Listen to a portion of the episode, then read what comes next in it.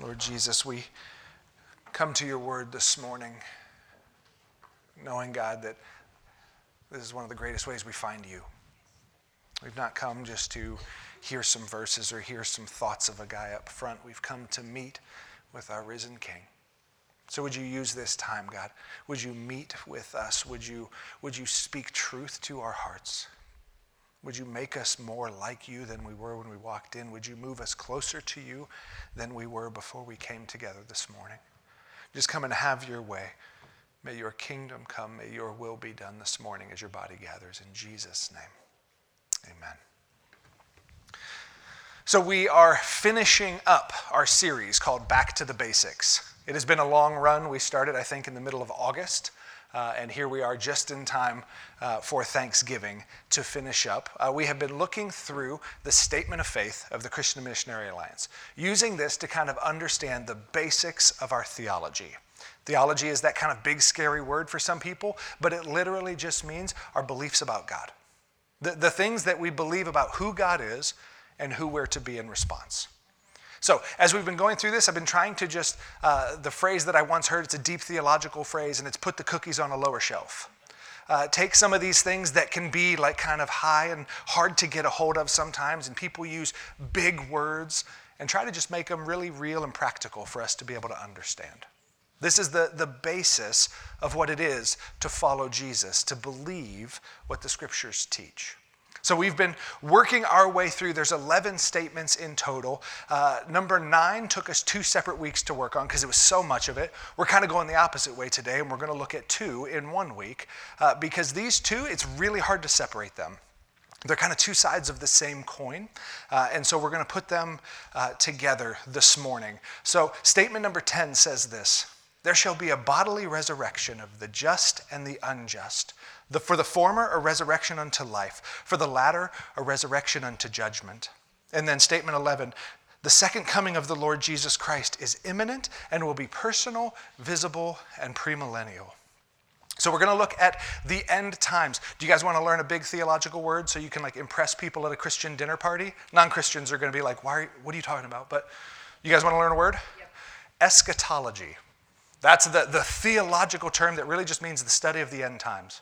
But imagine yourself sitting like you're getting some buffalo chicken dip, and you're like, well, eschatologically speaking, you will get yourself some bonus points. I wouldn't actually recommend doing it. Uh, you look super pretentious. Um, so don't try it. But eschatology is kind of the theological term for just the study of the end times, the, the times that Jesus comes back for. And that's what we're looking at here today.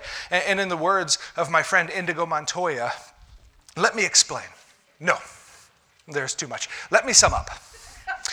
We are not going to be going through all of the details and the orders of event, and, and it's going to look like this, and it's going to happen all in this exact sequence. We're not getting into that. Uh, to be honest, I don't think there's a ton of fruit that comes uh, from trying to parse out exactly what those end times look like. But we're going to look at, again, the basics, some of those, those bedrock things that we believe are going to happen and then start to look at how they impact our lives. So let's begin to break this down uh, as we've been doing. It starts with there shall be a bodily resurrection of the just and of the unjust. So, looking ahead one day in the future, there will be a bodily, physical, like actually happen, not just some like spiritualized resurrection, but like an actual physical resurrection, the just and the unjust. So let me ask this question, and if you're newer here, we talk a lot amongst ourselves during the messages. Uh, I don't believe I'm the only one who can hear from the Holy Spirit or who has thoughts on this, and so we want to take time and actually learn from one another as well. What does it mean when it says just and unjust? Because let's be real, we all do just things and unjust things, right? There's none of us that have nailed this and we only ever act justly, rightly, in the right way. And there's no one who only ever does the wrong, unjust thing. So, so what does it mean when it says the just and the unjust? Let's learn from each other.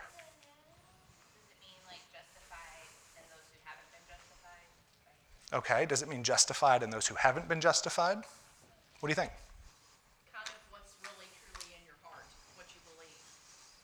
Okay, it's more of like a deeper meaning of like, yeah, we're all gonna make some wrong choices sometimes, but like what's really going on in our heart, okay? What are your thoughts? Just and unjust.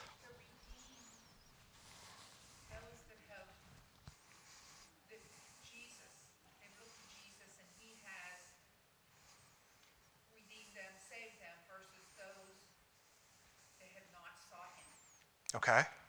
Okay? So the just would be those that have been redeemed. That, that word redeemed means, means bought back, purchased back by Jesus, and are kind of in right standing with him. And the unjust are those that have not sought Jesus for that redemption. Okay? Any other thoughts? I, I, think it's important here to understand this. The reason that I ask this question is because we have to kind of look past actions. Eh, this isn't just about, again, those who did more just things than they did unjust things. Though that's, that's a, there's a lot of other religions out there that teach there's almost like this, this cosmic scale. And as long as your just actions outweigh your unjust actions, you're okay. But if the scale tips in the unjust side, like you're toast, that's not what this is talking about. In the scripture, this word just, it's used justified. Just is not something that we do, we have been justified. Justified is actually this legal term that means declared innocent. It comes from picture like a, a courtroom scene. When, when someone is declared innocent, not guilty, they are justified. They're seen as, as clean, as not guilty. And so, what this is talking about is there are those that have been justified before God and those that have not been justified before God. Romans chapter 5 talks a lot about this. Paul says in, in verse 1 Therefore, since we have been justified, declared innocent through faith, we have peace with God through our Lord Jesus Christ, through whom we have gained access by faith into this grace in which we now stand, and we boast in the hope of the glory of God. We have been justified through faith, through the blood of Jesus Christ. And now comes this outpouring of hope and even this boasting. And man, you can't believe what God has done on my behalf. A few verses later, he says this But God demonstrates his own love for us in this while we were still sinners, Christ died for us. Since we have now been justified by his blood, how much more shall we be saved from God's wrath through him? But there's this declared innocent. I no longer have to fear judgment because it's been taken care of for me. It doesn't say, now that we've cleaned ourselves up enough, but by our faith in what Jesus has done on the cross, we've been justified, declared innocent, just. And we no longer have to fear wrath. While we were still sinners, before we were even able to act justly, Jesus came and died for us. He declared us innocent by a substitutionary death on a cross. He took our place. So there's no more wrath for those of us who follow Christ to fear. But there's also the flip side of that coin the unjust, those who have not been justified. Again, picture that courtroom scene, and we're going to come back to this a couple of times this morning. Standing before the judge, and for those of us that have been justified, the list of all the wrongs we do are read. And he says, Now, who's going to pay for this? And before the gavel can come down, Jesus says, I will. They're innocent. I'll take the punishment, I will take the wrath. We call this sometimes the great exchange. He took our sin and the punishment that came with it, and instead he put on us his righteousness. So that when God looks at us, he sees every good thing that Jesus did, and all of the bad stuff that we do was put on Jesus. He took the punishment. That makes sense? But then there's the other side those that stand up and the list of their life is read out.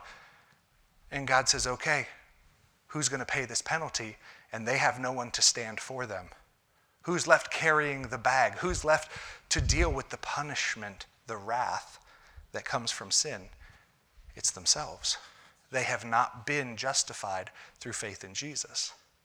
Now, hear me. When I talk about this, this is not something that, like, hey, this is just your destiny, like, can't we all have been given that choice. If you hear my voice today, you are hearing that there is an option to put faith in Jesus and to receive justification, to be declared innocent because he took your punishment for you. Some will not choose that, and they remain unjustified, carrying the bag themselves. So there shall be a bodily resurrection of the just and of the unjust. For the former, for the just, it's a resurrection unto life. For the latter, for the unjust, it's a resurrection unto judgment. Like we have to understand, we're all going to one day stand before God and give an account for our lives. Every single person, just unjust alike. Hebrews 9:27 says this, people are destined to die once and after that face judgment. This is something we've all got coming. We're, we're all going to leave this earthly plane in one way or another, and we're going to stand before the King of Kings. 2 Corinthians, Paul says it like this For we must all appear before the judgment seat of Christ, so that each one may receive what is due us for the things done while in the body, whether good or bad. We're all going to stand and give an account of the life that we have lived, but there's two different kinds of judgment. John, Jesus teaches like this in John chapter 5. Do not be amazed at this, teaching about the things that will come. He says, Because a time is coming when all who are in the graves will hear his voice and come out. Those who have done good things to a resurrection of life, but those who have done wicked things to a resurrection of judgment. We all have this standing before God in our future. The question is will it be as justified or as unjustified?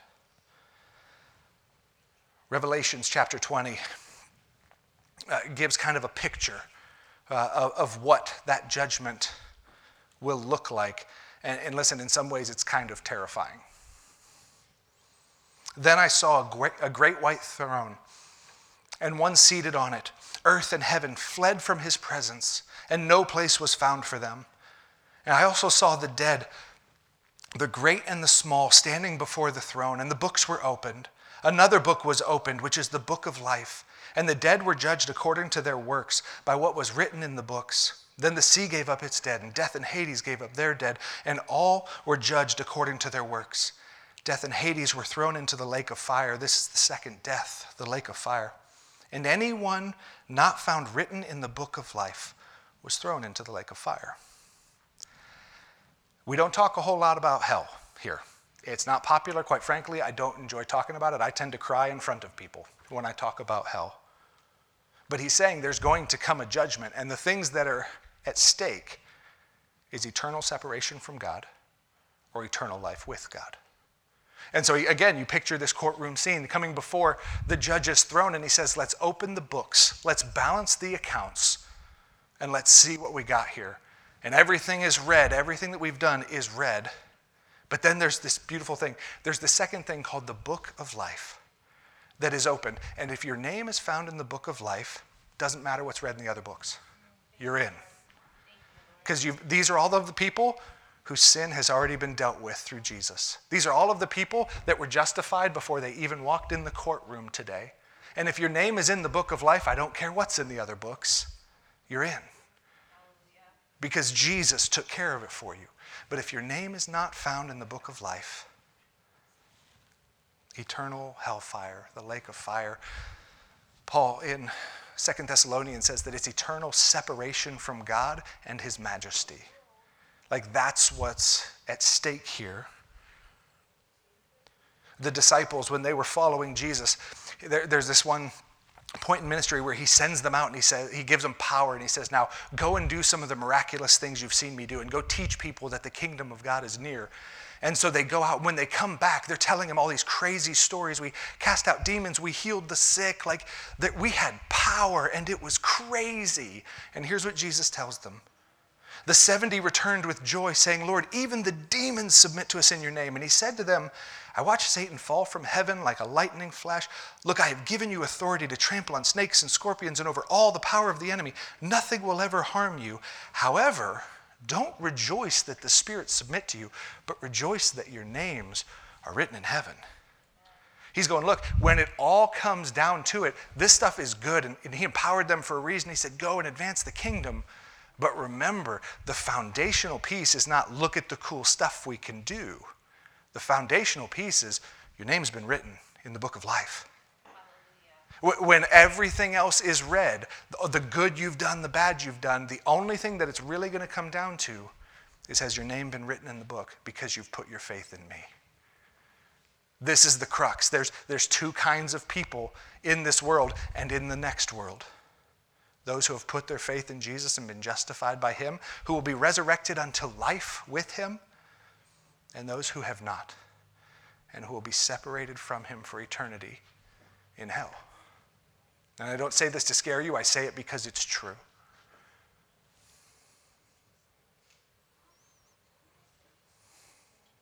Jesus again says, I assure you, anyone who hears my word and believes him who sent me has eternal life and will not come under judgment, but is passed from death to life. Those who receive the promise of Jesus, we don't fear wrath anymore. We don't look at that day of standing before the king with wringing hands, going, Oh no, what's he going to find? What's going to be in the book? We look forward to that day because that's the day we enter into eternal life. I don't have judgment or wrath to fear anymore. When I stand before the king on that day, it's going to be a matter of measuring out reward. Like the, the scripture uses ter- terms like, uh, like crowns in heaven and jewels in our crowns and all this, which, like, what does that mean? I don't know, and I don't think it's super important. But the point being, when I stand before him, it will be to receive a reward from my king not to receive judgment from him. Is this making sense, church? I'm getting a lot of stares. It, this, this topic has some gravity to it, and so kind of just some staring is, is okay. But is this making sense? Romans 2, Paul talking about that same day, says, He will repay each one according to his works, eternal life to those who by persistence in doing good seek glory, honor, and immortality, but wrath and indignation to those who are self seeking and disobey the truth but are obeying unrighteousness, affliction, and distress for every human being who does evil, first to the Jews and also to the Greeks, but glory, honor, and peace for everyone who does what is good, first to the Jew and also to the Greek. He says there's, there's this separation. Jesus talks about the sheep and the goats that are separated on that day, one to life, one to judgment. I'm using a lot of scripture passages here today, not because you need to memorize all of these, and like that's not very important. I want you to see how pervasive this is in scripture. It is everywhere, it's in every book of scripture. This talking about one day what will happen. One day we will stand before the king and give an account. One day there will be this resurrection. It is all throughout the New Testament. It's not just something that we read about in Revelation. And how many of you ever read Revelation and went, whew, there's a, there's a dragon a lot of times, and that a lot of horns blowing, and like it is easy to read Revelation and go, wow, I, I honestly don't know what is happening here. And so sometimes that we focus on that, we go, yeah, yeah, that's the book that talks about the end times, but we kind of have this, but who can really understand it kind of thing. But when it comes to the truth that Jesus is coming back, that there will be a resurrection, that we will stand before the king and give an account. It is all throughout Scripture. So, as I read, I'm going to be reading a lot of scripture passages today. Don't get overwhelmed by them. Again, you don't have to memorize them all. I'm simply trying to illustrate how pervasive this is in the Word of God. So, there shall be a bodily resurrection of the just and the unjust. For the former, a resurrection unto life. For the latter, a resurrection unto judgment. The second coming of the Lord Jesus Christ is imminent. Now, real quick, second coming means what? There had to be a first coming. What was the first coming of Christ? Christmas. These are those easy ones you get just to get people like some confidence. Yeah, I can answer a question. Christmas. Christmas is the first time that Jesus came to this earth. The first time he came, though, people had a really hard time believing it because it wasn't what they expected the King of Kings is coming to earth. They expected the pomp and the circumstance. And what did they get instead? They got something that happened in secret, in a little known village, kind of out of the way. This helpless baby, the King of Kings, the one who spoke the world into existence, coming in the form of a helpless baby. And then to grow up and be a suffering servant. The world looked at the first coming and went, no, that's not how a king comes into the world. That's not how a king comes and establishes a kingdom. And they went, I can't believe it. It's too different from what I thought. Now, the second coming, I think the world looks at and goes, it's a little too much of what I thought. It's a little too strong. Maybe he could back it off. Maybe he could, maybe there's a third coming where he can meet us somewhere in the middle. Like we struggle because it's going, it was either too small for us or it's just too big for us. The second coming of Jesus will be in power as the King of Kings. Listen to this passage from Revelation and don't, there's, there's symbolism, and don't get caught up in it. Just kind of let the, the majesty of this wash over you. I saw heaven standing open, and there before me was a white horse whose rider is called Faithful and True. With justice he judges and wages war. His eyes are like blazing fire, and on his head are many crowns. He has a name written on him that no one knows but he himself. He is dressed in a robe dipped in blood, and his name is the Word of God. The armies of heaven were following him, riding on white horses and dressed in fine linen, white and clean. When the king comes back the second time, the world will stand up and take notice. He will come as a conquering king, riding on a horse with an army of saints behind him. Even how it starts there, I saw heaven standing opened, the sky opened up, and the King of Kings rode in. His second coming will be nothing like the first coming. He will come back as the King of Kings and the Lord of Lords in power. The second coming of the Lord Jesus Christ is imminent. That word imminent has a couple different meanings, a couple different ways that we could look at it. One way means sudden and at any moment. Something is imminent, like it could happen at any time. Uh, Jesus talks in, in, Matthew 24, he says, Now concerning that day, the, the day that he will return, that day and hour no one knows, neither the angels in heaven nor the Son, except the Father only. As in the days of Noah, or as the days of Noah were, so the coming of the Son of Man will be. For in those days before the flood, they were eating and drinking, marrying and giving in marriage until the day Noah boarded the ark. They didn't know until the flood came and swept them all away. So this is the way the coming of the Son of Man will be. The two men will be in the field, one will be taken, one will be left. Two women will be grinding at the mill, one will be taken, one will be left. There's this idea that, like, we don't know it could happen quickly. Where people, we're, we're just living lives, and if you're not paying attention, all of a sudden, wait, where'd they go? What happened? There's this suddenness that Jesus is talking about. There's another way of looking at this word imminent, and it means impending. It's inevitable. It's kind of overhanging. There is nothing that will stop this from happening. We don't know when, could be soon, could be later, but we agree that this could happen anytime. The moment is pregnant with the opportunity for Jesus to return. The second coming of Jesus Christ is imminent, and it will be personal, visible, and premillennial. Let me break these down. Personal and visible. I kind of said this a minute ago. It's not going to be some secret thing that happens. It's not going to be some, like, just, it means something spiritual. It's kind of an allegory. It would be like the king coming back, like it's actually going to happen. Jesus is going to come back and bring his saints with him. We will be bodily resurrected. Like, it, it's going to be a real event that happens. It's not just telling a story to try to get some other point across. He's going, no, no, no. It's really going to happen. It's going to be personal, and it's going to be visible. Jesus teaching in Luke 21, he says, At that time they will see the Son of Man coming in a cloud with power and with great glory. They being the world. Over in Matthew, in kind of a parallel passage, 24, he says, Then the sign of the Son of Man will appear in the sky, and then all the peoples of the earth will mourn, and they will see the Son of Man coming on the clouds of heaven with power and great glory.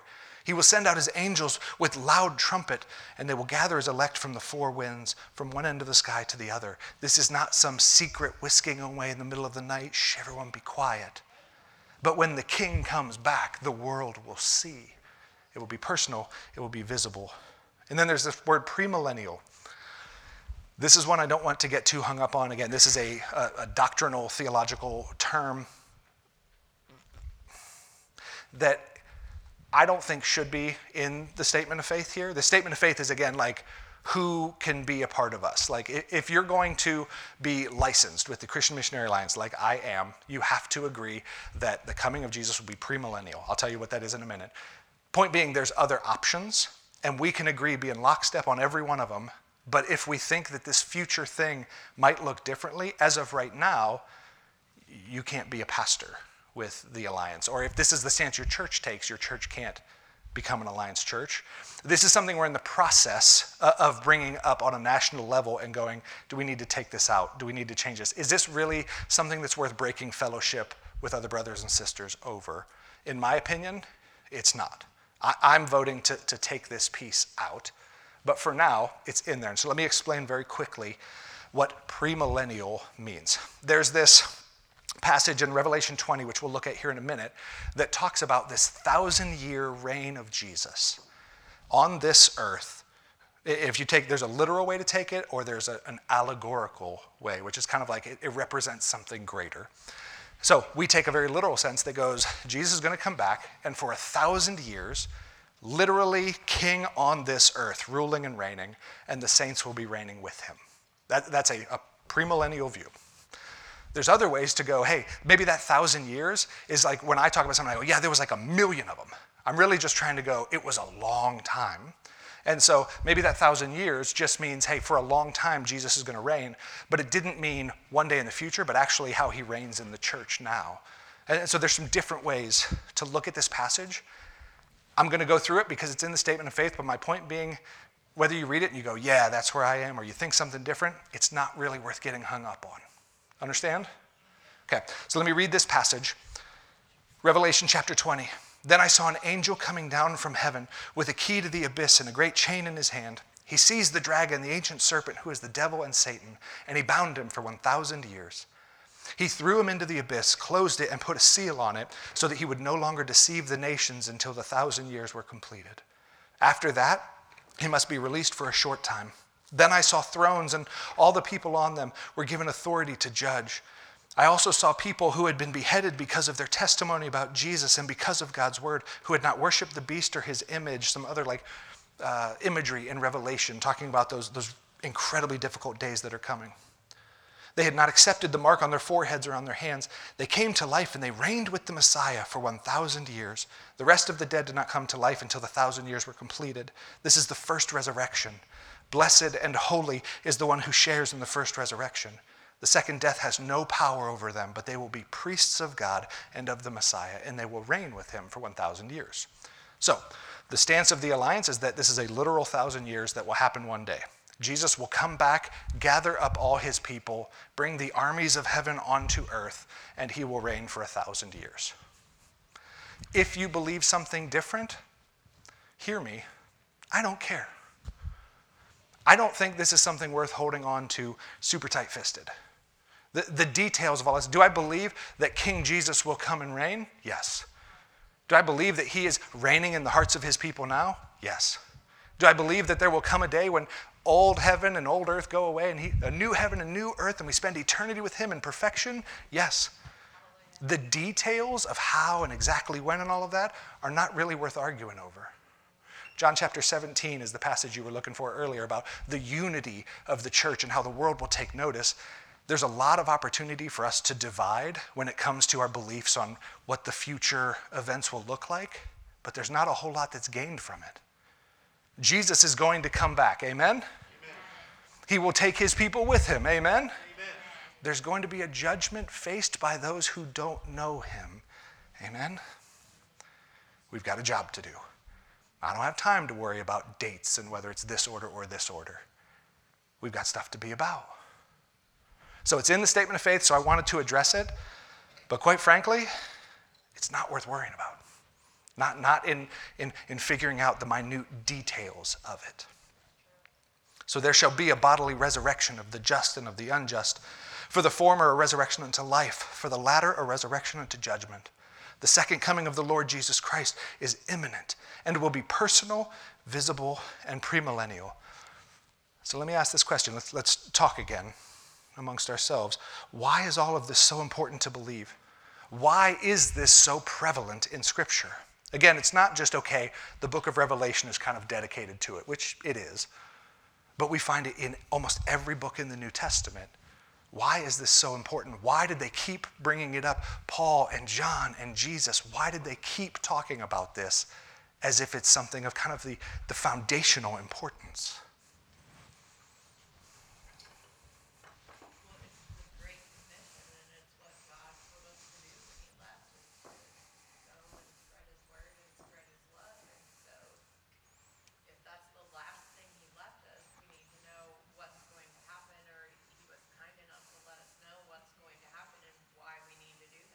Okay?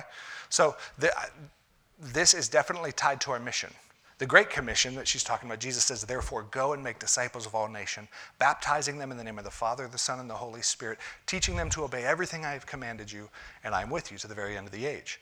He says, Here's your mission go and make disciples and help people to follow Jesus, baptizing new believers. But then there's also all these other promises of one day I'm coming back again. How, do these two things tie into each other? How do they play off of each other? I, I wholeheartedly agree that they do.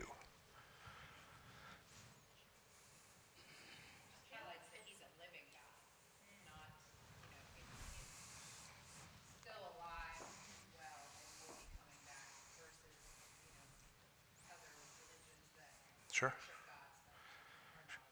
So, yeah, so part of this, he's coming back one day, like part of that goes right into because we believe he's still alive now. He didn't stay dead in the tomb.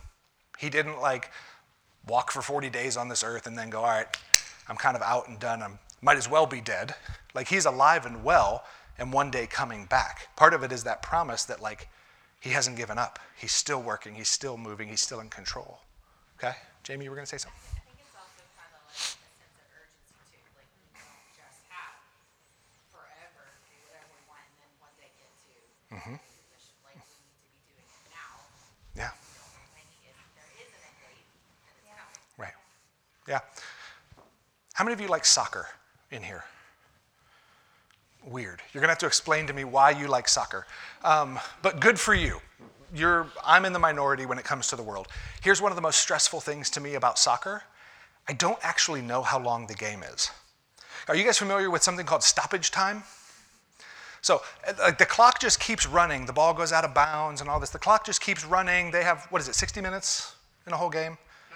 90. 90. It's even longer. Oh, gosh. So they have 90 minutes. But then at the end, there's this thing called stoppage time because the ref was keeping track of how long the game was stopped for, but he doesn't tell anyone else. And so, literally, then you get into stoppage time, and the game just goes until the ref blows the whistle and it ends. They can guess and they can go, okay, I think there's, we got about seven and a half minutes of stoppage time, but it's actually 8.16. They didn't know they had 45 extra. Like, it's so stressful to me because I'm like, how much time is left in the game? How much time does my team have to come back and we're kind of in that same thing where Jesus goes, It is imminent. It could happen at any time, any season, this could come. And I'm actually not going to tell you when. He, he, said in a passage we looked at in Matthew 24, no one knows. Jesus, while here on this earth, he said, Even I don't know, only the Father knows when that day will come. So you got to get on your mission. There is no just putting this off because he's coming back and we don't know exactly when it will be. Okay? Other thoughts?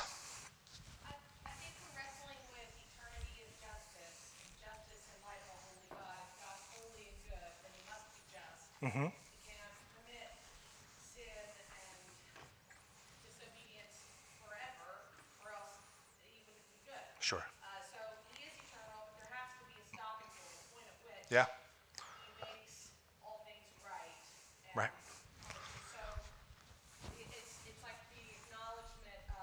Yeah. eternity. So at some point we, we stop this game of right. earth and move to the, right.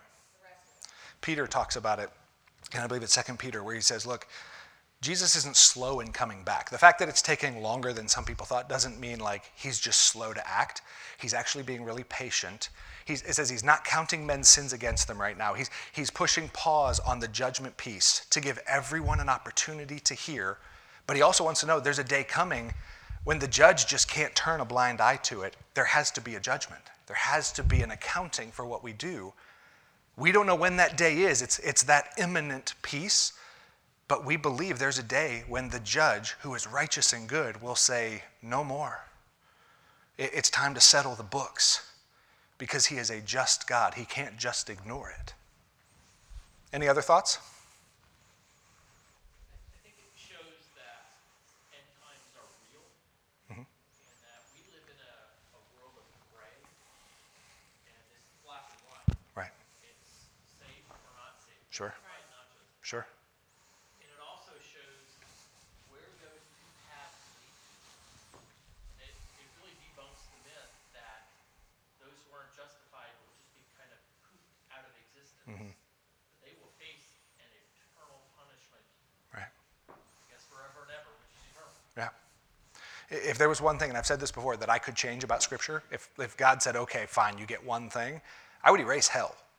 It, it might just be, okay, those that don't follow Jesus, they just go to sleep and never wake up, or you know, something like that.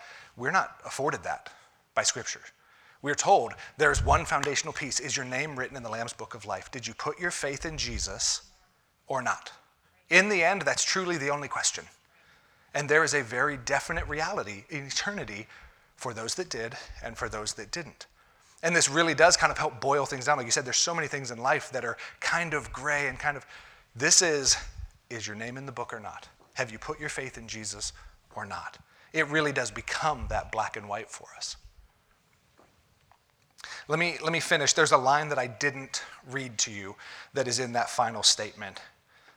There shall be a bodily resurrection for the just and the unjust. For the former, a resurrection unto life, for the latter, a resurrection unto judgment. The second coming of the Lord Jesus Christ is imminent, will be personal, visible, and premillennial. This is the believer's blessed hope and is a vital truth which is an incentive to holy living and faithful service. This is what you guys were just describing that this is the blessed hope for believers. Do we fear the day that Jesus will come back, those of us whose names are written in the book of life? No, we listen to it. Man, how many times have you heard somebody talking and they're going, Man, what if he came back today? Wouldn't it be great? This world is so broken and I'm so tired, man. And we have this hope that one day he's going to come back and he's going to make all things right. But there's that imminence that is a vital truth and its incentive to holy living and faithful service. Paul says this to his friend Titus. For the grace of God has appeared with salvation for all people, instructing us to deny godlessness and worldly lusts, and to live in a sensible, righteous, and godly way in this present age, while we wait for the blessed hope and appearing of the glory of our great God and Savior, Jesus Christ. He gave himself for us to redeem us from all the lawlessness and to cleanse for himself a people for his own possession, eager to do good works. The, the foundation for why should we care how we live is one day the king is coming back. And we're going to stand before him. It is our blessed hope that one day he will come and rescue us from this broken, sinful world. But also, I'm going to stand and give an account before my king who has called me, eager to do good works, who is cleansing me for himself. And I don't want to look at him and go, I chose to sit on my hands instead of partnering with you. One day the king is coming back. We're called to be a people who live with the end in mind. See, but here's the problem our eyes naturally gravitate towards what's right in front of us. We naturally gravitate to the here and now in this human world. And again, just naturally speaking, we start to look for human solutions. We- start to put our hope on things now in this life when we forget that a day is coming. When we forget to live with the end in mind, we begin to put our hope in earthly things. We'll look for things in this world to satisfy us, like, like jobs. If I could just find the right job, everything would be better. If I could just make enough money, if I just had enough to do this or to get that, or just to not even worry anymore, everything would be better. We start to put it in relationships, whether it's finding the right person or not, or, or even our relationships, like super meaningful ones with our children, with our spouse. We put our hope in there, but can they sustain the weight of our hope? They can't. Your spouse will never satisfy you. Your children will never be successful enough in everything where you can go, I have no more worries. They're not meant to sustain the weight of your hope. Man, a tricky one that doesn't sound like it belongs on this list, but for some reason, politics. We start to believe if I could just get the right people in office, they would fix things and everything would be better. If I could just, and listen, I don't care what side of the line you're on or whatever. We're, we're coming into Thanksgiving. Uh, I don't know if you guys have heard, Thanksgiving can be stressful at times. And we all kind of have that one uncle or whoever it might be who loves to bring up politics. And, there, and there's this kind of strife and these arguments that start to come. Do you know why we start to feel that kind of angst well up inside of us? Because we've put our hope in politics. We've put our hopes in those things. And when somebody comes up and questions it, all of a sudden the foundation for my hope starts to get shaken. And listen, we can agree and, and, disagree on different things. I do think that there is a right way to do things and a wrong way to do things. Like, I'm not saying politics doesn't matter, but there's a reason we feel so threatened when somebody disagrees or brings up a different way, and it's because we've attached our hope to that thing, and it was never meant to be. My hope is in the fact that one day the King of Kings will come back and make all things right. And yes, we talked a couple weeks ago, like I'm going to vote according to, the, to my conscience and I'm going to pray and seek God's leading for those things or whatever. But my hope is not that the right side wins. And that was not right as in right and left. My hope is not in if they can just get in office, they'll fix things and then everything will be better. No, it won't. It will still be broken. Politics can't support the weight of my hope. I will continually be let down. But putting my hope in the fact that one day my king is coming back, that my king sees all the decisions I make, that he is, he is watching me to look to reward me, to come along and to strengthen me. That is worth putting your hope in. That can sustain the weight of it, regardless of all these other circumstances that we have. I'm going to read a couple passages just pretty quickly talking about this hope that we have and how it is so uniquely tied to that day that Jesus will come back. Paul, in Acts 24, he is in chains, standing before the judge, about to be sent to prison for years until eventually he's beheaded. And here's what he says I have the same hope in God as these men themselves have, that there will be a resurrection of both the righteous and the wicked. So I strive to always keep my conscience clear before God and man. He goes, Look, my situation sucks. This is not where I saw myself being. This is not where I want to be. But here is my hope that Jesus is coming back one day. And so, in light of that, regardless of my circumstances, regardless of my imprisonment and impending death, I strive to live in a way that keeps my conscience clear before God. Because one day I'm going to stand and give an account. The author of Hebrews says you need to, to persevere so that when you have done the will of God, you will receive what He has promised. For, and then he quotes, in a little while, he who is coming will come and he will not delay, that imminence. And but my righteous one will, will live by faith. And I take no pleasure in the one who shrinks back. And listen to what the author says. But we do not belong to those who shrink back and are destroyed, but to those who have faith and are saved. Because we believe that one day our king is coming back, and I, I will not be found shrinking back. I will have faith. I will be bold and live, like Paul said, in a way that my conscience is clear before my God because I look forward to the day when my king comes back. John says, Dear friends, we are God's children now. And what we have, excuse me, what we will be has not yet been revealed. But we know that when he appears, we will be like him because we will see him as he is. And everyone who has this hope in him purifies himself just as he is pure. Do you see how it's always leading towards holy living? It's always leading toward doing the will of God as we look to the future, to the day when Jesus is coming back. It will always lead us toward hope and conviction in the best possible way. Hebrews 11. Now, without faith, it is impossible to please God, for the one who draws near to him must believe that he exists and rewards those who seek him. When my king comes back, it's not to bring judgment on me. I don't fear that day at all. My king comes back to reward me for faithful service. It is okay to look forward to the rewards of heaven. It kind of feels selfish, like, shouldn't I just serve Jesus just because? Whether he chooses to reward me or not, he goes, Look, I know your hearts. I made you to delight in the things that I give, and I want you to know. In fact, it's paramount that you believe that I reward those that seek me. A day will coming when I come and I pour out the rewards of heaven on you. Look forward to that day, and may it build up faith within you. We must be a people that learn to live with the ends in mind. Let me, let me finish with a parable that Jesus teaches. He actually teaches this parable in a number of different ways. It's kind of the same story, he just changes the characters a little bit.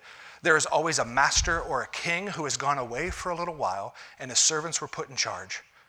And in the story, he always comes back at a time when they didn't know he'd be coming back. And there's some that were found doing the things he called them to do.